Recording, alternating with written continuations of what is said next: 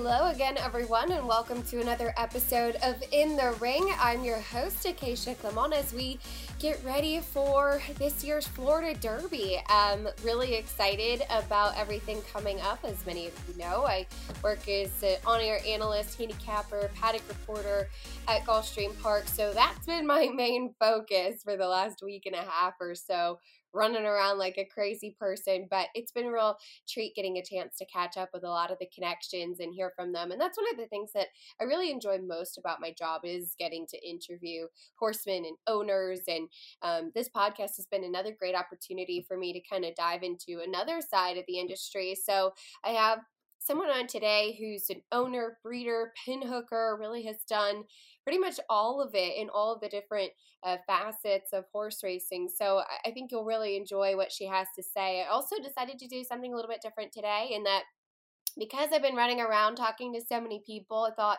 it'd be a great opportunity to kind of put some of that sound, those voices into this episode as well. So it's all tied into the Florida Derby. Um, that's been uh, certainly a big focus on the East Coast. Next week, I'll be actually heading back up to New York and focusing on the Wood Memorial. So we may have some things uh, as far as that goes as well. But this week's it's all about the Florida Derby, um, the final week of the championship meet at Gulfstream Park. And as I said, I think we really kind of cover all the bases on today's episode. So, hope you enjoy. Very happy to welcome in a special guest here, Tammy Bobo, owner of Fountain of Youth winner and Florida Derby contender Simplification. Um, Tammy, thank you so much for taking the time to do this. What does it mean hearing those words, Fountain of Youth winner and Florida Derby contender, next to your horse's name? It's very exciting. I feel very blessed to be in this position, and it's certainly gratifying. Tell me a little bit about simplification as a horse. How did you come to have him in your stable and running in your colors? So, Valerie de Meric had reached out to me um, after he was offered a, at the sale in Kentucky and told me that she had had a few horses over there for sale and asked me if I'd be interested in coming to look. So we did go over there and um, look at the horses that she had for sale at that time. He was one of those horses. And uh, we had decided to move forward, vet him, and um, that's how we ended up with him. Bought him and then brought him here to our farm and then had him here for a while, getting ready to go into the uh, yearling sales because that's primarily what we do with First Finds is mm-hmm. weanling yearling pin hooks. And what was it about him where there was a thought that you might potentially pinhook him and you ended up sticking with him throughout his career? You know, he's a nice individual. He was a nice colt. He was a forward colt. And of course, when you're looking for weanling yearling pinhooks, you need something that's going to make, obviously, the yearling sales. So that was the most important. Was he going to be able to make the yearling sales for us? And we felt that he was. So that's why we went ahead and purchased the colt and then we had um, X-rayed him for the yearling sales, and he came up with a little sesamoiditis. It wasn't anything mm-hmm. alarming.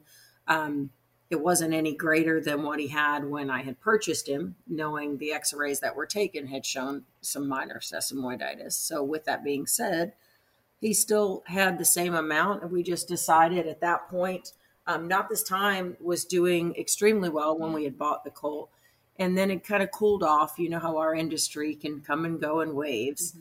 And so at that time, it wasn't necessarily the hottest sire to have. So it really didn't make a lot of sense to go on and go to the yearling sale where we could have been impacted by necessarily a set of not quote unquote perfect x rays.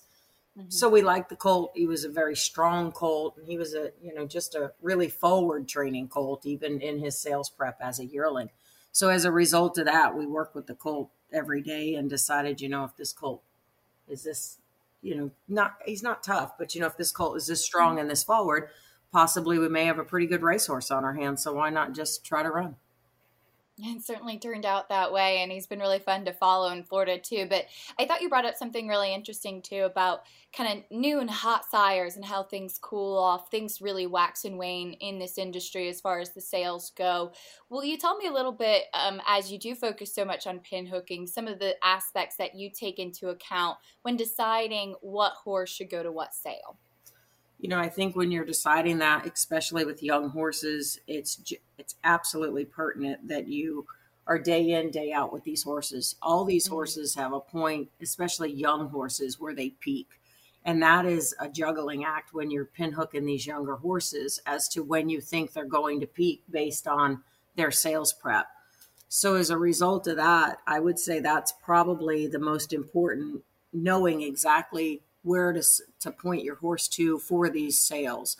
You know, as I said, these, these stallions, especially young stallions, they come and go as, as, you know, it's just shocking how quick these horses come and go, or how a person or an industry can be on a sire today and pay exponential money. And then two, three months later, they're completely off the sire. So it's difficult to understand the mentality and the mindset of the industry in that way. However, we focus primarily on proven sires or new sires. And again, you know, that's that's just our industry. It's definitely a fashion industry. It's what's hot and what's not.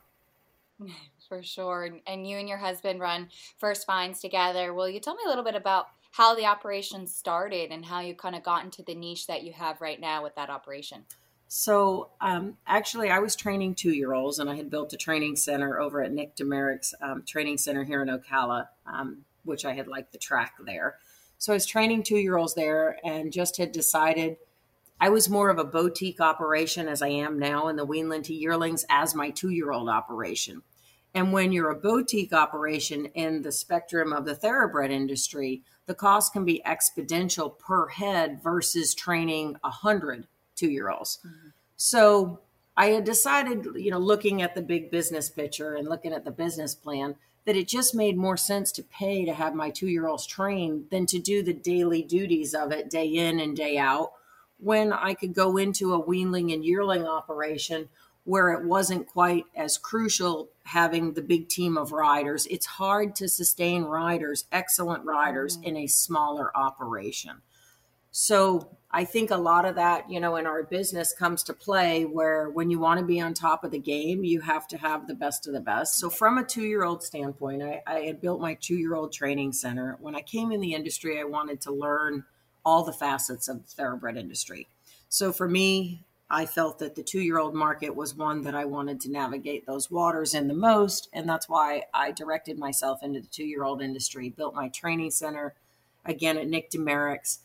And due to the cost involved and the business plan of my training the two year olds, it didn't make sense from a business plan to continue training two year olds that were costing about 35000 per head on an average when I could send those horses out to the de Merics and people to train for about 20 to 25,000. It's such an influx of numbers in this industry when you do a boutique operation versus a larger spectrum. Tell me a little bit uh, about your relationship with Antonio Sano, and you have horses with him at, at all different levels. How special is it for you to to see him with a horse like Simplification? So Antonio Sano and his family are, are amazing people. I think that um, as a whole, they are just genuine, true, kind people. The entire family, and I've just been honored with the opportunity to meet him and get to know him, and and kind of all of us come together. It's he's always called me his sister from the mm-hmm. preliminary phases of doing business with Antonio, and we just have always had an amazing rapport, and we're just one big group of family basically and it makes the races so enjoyable when you go you're with people who truly genuinely you know look out for you and want the best for you and we all want the best for each other and i think that the i think karma it, it it's just what you you know you just need that you need that in this world. You need a lot of good genuine people that truly want the best of, for everyone I spoke to Antonio the other day, and he said obviously two incredibly different horses, but the path that simplification has taken does kind of remind him of what he experienced with Gunnevera, and obviously a, a, highlight in his career. And he was so excited about having a horse going to the Florida Derby and potentially onto the Kentucky Derby. Uh, how meaningful is that for you to get to see him with a horse like this again? Oh, it means everything. It absolutely means everything. And you know, our venture started at the end of Gunnevera's career together when we decided to stand Gunnevera at stud and went into mm-hmm. partnerships together with Gunnevera. So it's very, it just, it's an amazing experience to be able to be together and share this and, and share in Gunnevera's future as a stallion. And he's, he's, has beautiful babies on the ground. And so we're excited about that as well. So we have a lot of facets of the industry, Antonio's family and our family together going forward in, in a lot of different directions, which is just an amazing opportunity, I think, for all of us. And I'm glad you brought up Gunnevera, as uh, of course, me being based in Florida in the winters, I got to follow him quite closely throughout his career. And what a cool, cool horse he was. And um, now the son of Dialed In, as you mentioned, starting his stud career. Um, can you eh, tell a little bit about what you've seen from his progeny so far? Maybe what the response has been like? You know, I, Gunnevera has been very well received, and his foals are very nice. I mean, he has very nice foals on the ground, and I'm super excited and looking forward to these foals. Hopefully, some of them obviously getting offered at public auction to support Gunnevera um, and his crop. But he has a beautiful foal just recently um, that people have been putting on on social media that is just exceptional. So I'm hoping, you know, for the opportunity to get out and follow more of these foals. I've seen quite a few of these foals, and as a group, he has a phenomenal group of babies on the ground. I've actually decided this year, most um, in the years past, all of my mares, of course, had gone to Kentucky to be bred. And this year, I've I've changed that business plan as well and sent the majority of everything here over to mm-hmm. as I was so impressed with his crop really exciting and, and looking forward to seeing some of those babies on the racetrack. And you really are involved in so many different facets of the industry. In the Fountain of Youth, we saw Saffie Joseph run AP Secret, who you actually bred. How validating is that for you to not only have the winner of the race, but have a major contender who was one that you bred? You know, again, I just I am so blessed in in this industry. It has been amazing and to be in it for the i still feel like it's been such a short time you know i look back 11 12 years but if you really if i evaluate the small numbers that i have actually bought and and sold and pin hooked or kept to race it is so solidifying to see these young horses go out and do what they've done. I truly enjoyed seeing him. He was actually um, a horse here that i personally sales prep myself um, wow. before he was offered at public auction. So I have a very strong connection to AP Secret, and I always have. So that was extremely solidifying to be able to stand there and see him and be able to cheer for him, you know, just as much as you're cheering for your own horses. I want the best yeah. for, you know, these horses. And at the end of the day, I think that's crucial for our industry to root for each other. You know, we're all there in the same game and we all have and would love the same outcome. Of course, we all want to win, but it's horse racing and there's one winner, but still, you know, I think we can all root for each other and want the best for everyone. I absolutely love that, and and it is cool to see those horses grow up and become something special too. And you have a special horse on your hand in simplification. Um, his running, I thought, even in the Holy Bull, overcoming the bad start was so impressive. Will you just tell me a little bit about some of the thrills that he's given you throughout his career? You know, simplification has truly wowed me to be able to be there and be a part of his career and just see him overcome and just continue to dig in and, and the grit and the courage and the heart that that horse has shown. I mean, he shocked me. I think he shocked a lot of the people to see what this horse has absolutely done. So just to be able to to have a horse like this and have the opportunity to be here and, and go on with him race to race is so fulfilling. I, I think all of us have just absolutely been shocked by what this horse has shown us that he can do. I think in the last race in the Fountain of Youth, when he jogged back, I was so shocked to see the amount of dirt that he had taken on in his face and his muzzle. And these these race horses truly are. They're just hard and they just run through it. I, I mean, the heart of a racehorse is unbelievable. And this horse certainly has displayed that, in my opinion. He's shown so much on the racetrack already, but uh, as we're recording this, we're six days out from the Florida Derby. How special would would a win there be for you? You know, I I think it, it would be it would be an amazing opportunity. Um, I would, of course, like everyone, be extremely blessed to be in that position. Um, the last horse I had win the Florida Derby, as I'm sure you know, was Take Charge Indy. And unfortunately, I wasn't there and part of it. I was an owner still at that time of Indy, but I wasn't there at that race. So I think to be there, to be at these races, it, eh, it, there's just nothing. Uh, there's there are, are not any words that I can express the excitement and the feeling that you get when a horse that you own wins a race like this like this horse has done. It is an unbelievable experience. And and I understand now why so many people love the game of horse racing and what it truly constitutes. It's an amazing experience and you cannot buy that experience in my opinion. Yeah. Well, Tammy, wishing you and the whole team the best of luck next week. Really appreciate you taking the time today and we'll be cheering for you. I appreciate it. Thank you very much. You have a wonderful day. And that was owner Tammy Bobo. Um, just such an amazing woman and incredibly successful in the sport of horse racing. So, as I kind of teased at the top of the show, we'll have the uh, and more edition of this Florida Derby themed episode. So, keeping in theme, I thought it'd be great to have the opportunity to hear from Simplification's trainer, Antonio Sano, who we heard Tammy talk a little bit about in her interview as well. Um, after Antonio speaks about simplification, We'll also have the opportunity to hear from trainer Mark Casse, who sends out Pappacap in the Florida Derby, who's a really exciting two year old and is now looking for the first big win of his three year old season. And then one of the horses who's arguably been at the top of the three year old class, Classic Causeway, coming back in a pretty quick turnaround for trainer for trainer Brian Lynch, and we'll get to hear from Brian as well. So uh, enjoy these next couple of interviews and some sound with some really great horsemen leading up to a very big race.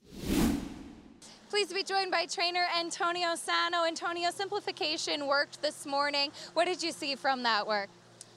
Uh, the horse worked uh, very easy in the handling.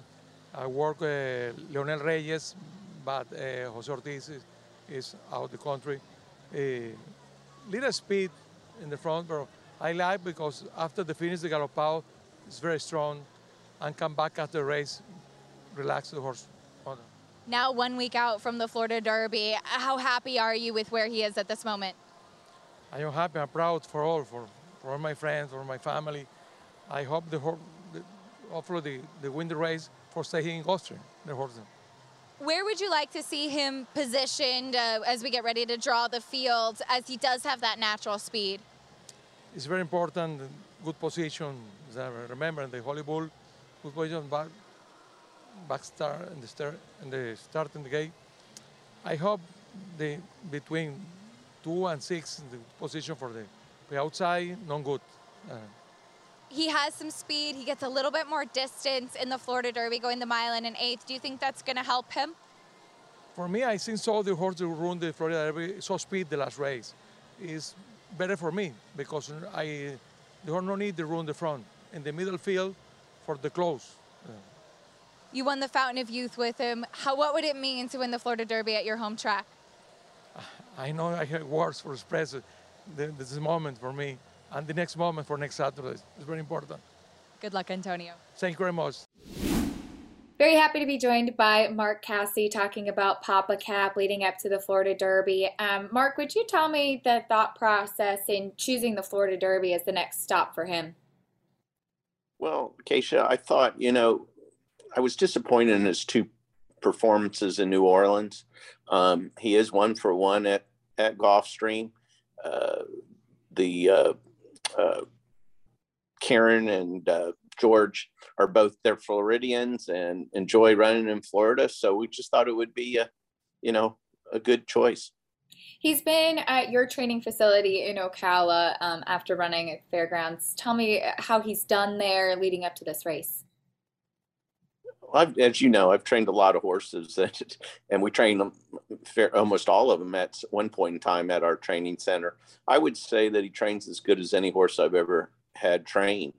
Um, it still is a little head. I, I, I scratch my head often trying to figure out why he hasn't run better. Every indication is that he's a really good horse. Um, but uh, there's a lot of questions after, especially after his last performance. As far as coming out of that last performance does go, has he shown you everything in the interim that you would like to see of a three year old at this point? and more. I mean, I, I, I, honestly, I just couldn't ask for him to be doing any better. He looks great. He's got a great attitude. Um, but and I still don't understand why he didn't run better last time. So we're keeping our fingers crossed, hoping you know maybe a change of scenery. Uh, obviously, it's extremely going to be a very tough race and a good race, but um, I'd be disappointed if he doesn't run well. And he was so precocious too. Graded stakes winner as a two-year-old, grade one placed. Um, tell me a little bit about some of the excitement and some of the things that he showed you early on, hinting that he was a good horse. I thought, you know, even I thought from the beginning, um, we when we sent him down to South Florida for his first start, uh, it was to run him, try to win a race, and then I had initially had planned on sending him to Saratoga. Um, but I, after watching some of the horses break their maiden in Kentucky and in New York, um, we were taking a small division out to California, and um, uh, I said to the Russells, I said, you know, this horse would do really well out out in California. I said, I think he could possibly win the best pal. And I said, the good news is we'll take him out there and I, he's a Breeders' Cup horse. And so we'll be out there already. And, and it worked out well. Plan A's worked well. Plan B hasn't done so well.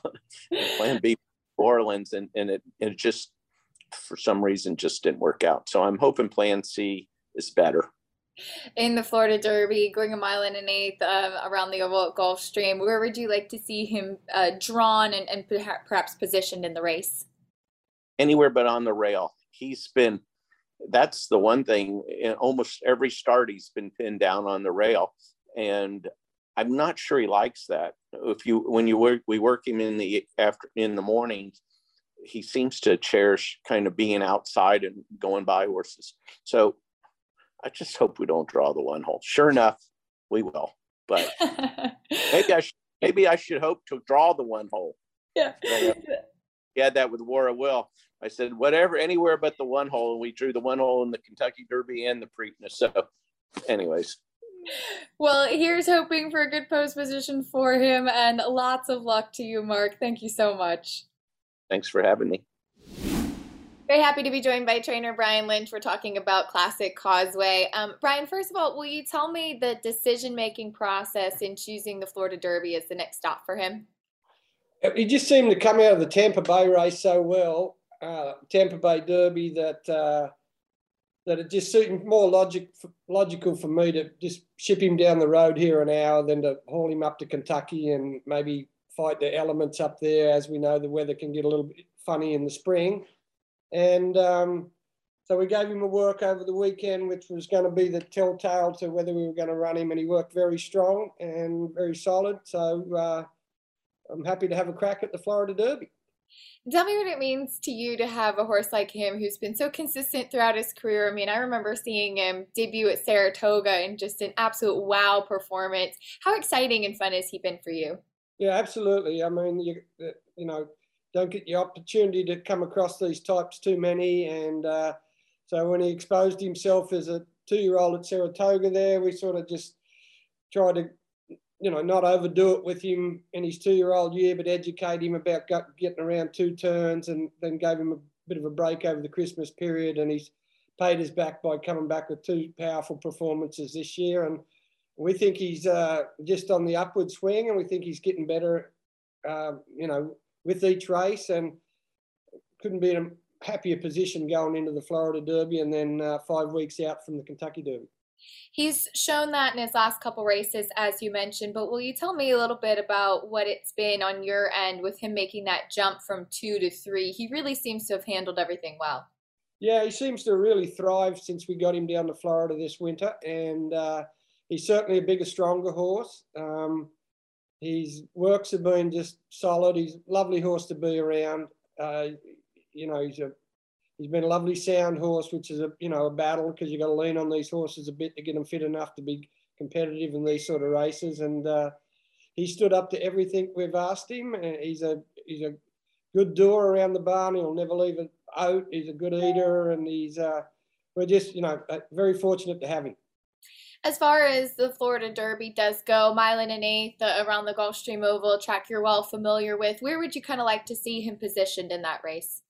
Uh, I think he's going to be forwardly placed. I think there's going to be plenty of speed in there. So uh, hopefully we get a good post position. Uh, I'm not convinced. I don't think uh, Irad's convinced either that, that he needs the lead. I think he will rate. And uh, so if they are going fast early, I'm sure he won't be too far away from it. But uh, I don't necessarily think he needs to be on the lead.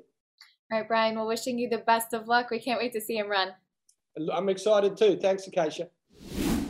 And that's it for another episode of In the Ring with Acacia Clement. I appreciate you joining me on today's episode. I hope that you enjoyed. I hope that you enjoyed the Florida Derby themed episode. And I hope that you enjoy the Florida Derby coming up on Saturday, April 2nd. If you're going to be at Gulfstream Park, please come and say hello. I'll be running back and forth from the paddock to the winner's circle, 10 stakes on the card.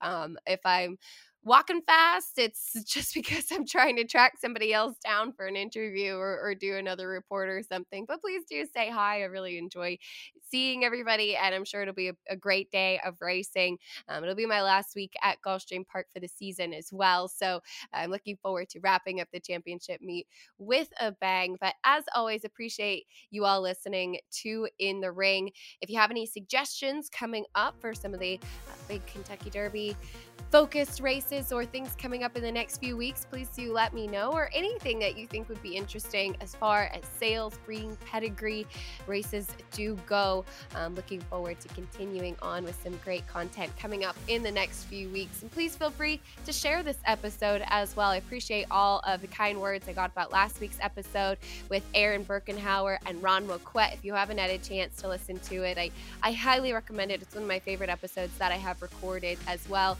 Um, Um, and as always, don't forget to go to In the Money Media. Check out all of the great other content going on over there from my colleagues, as well as the In the Money Media newsletter. Till next time, I'll see you on In the Ring.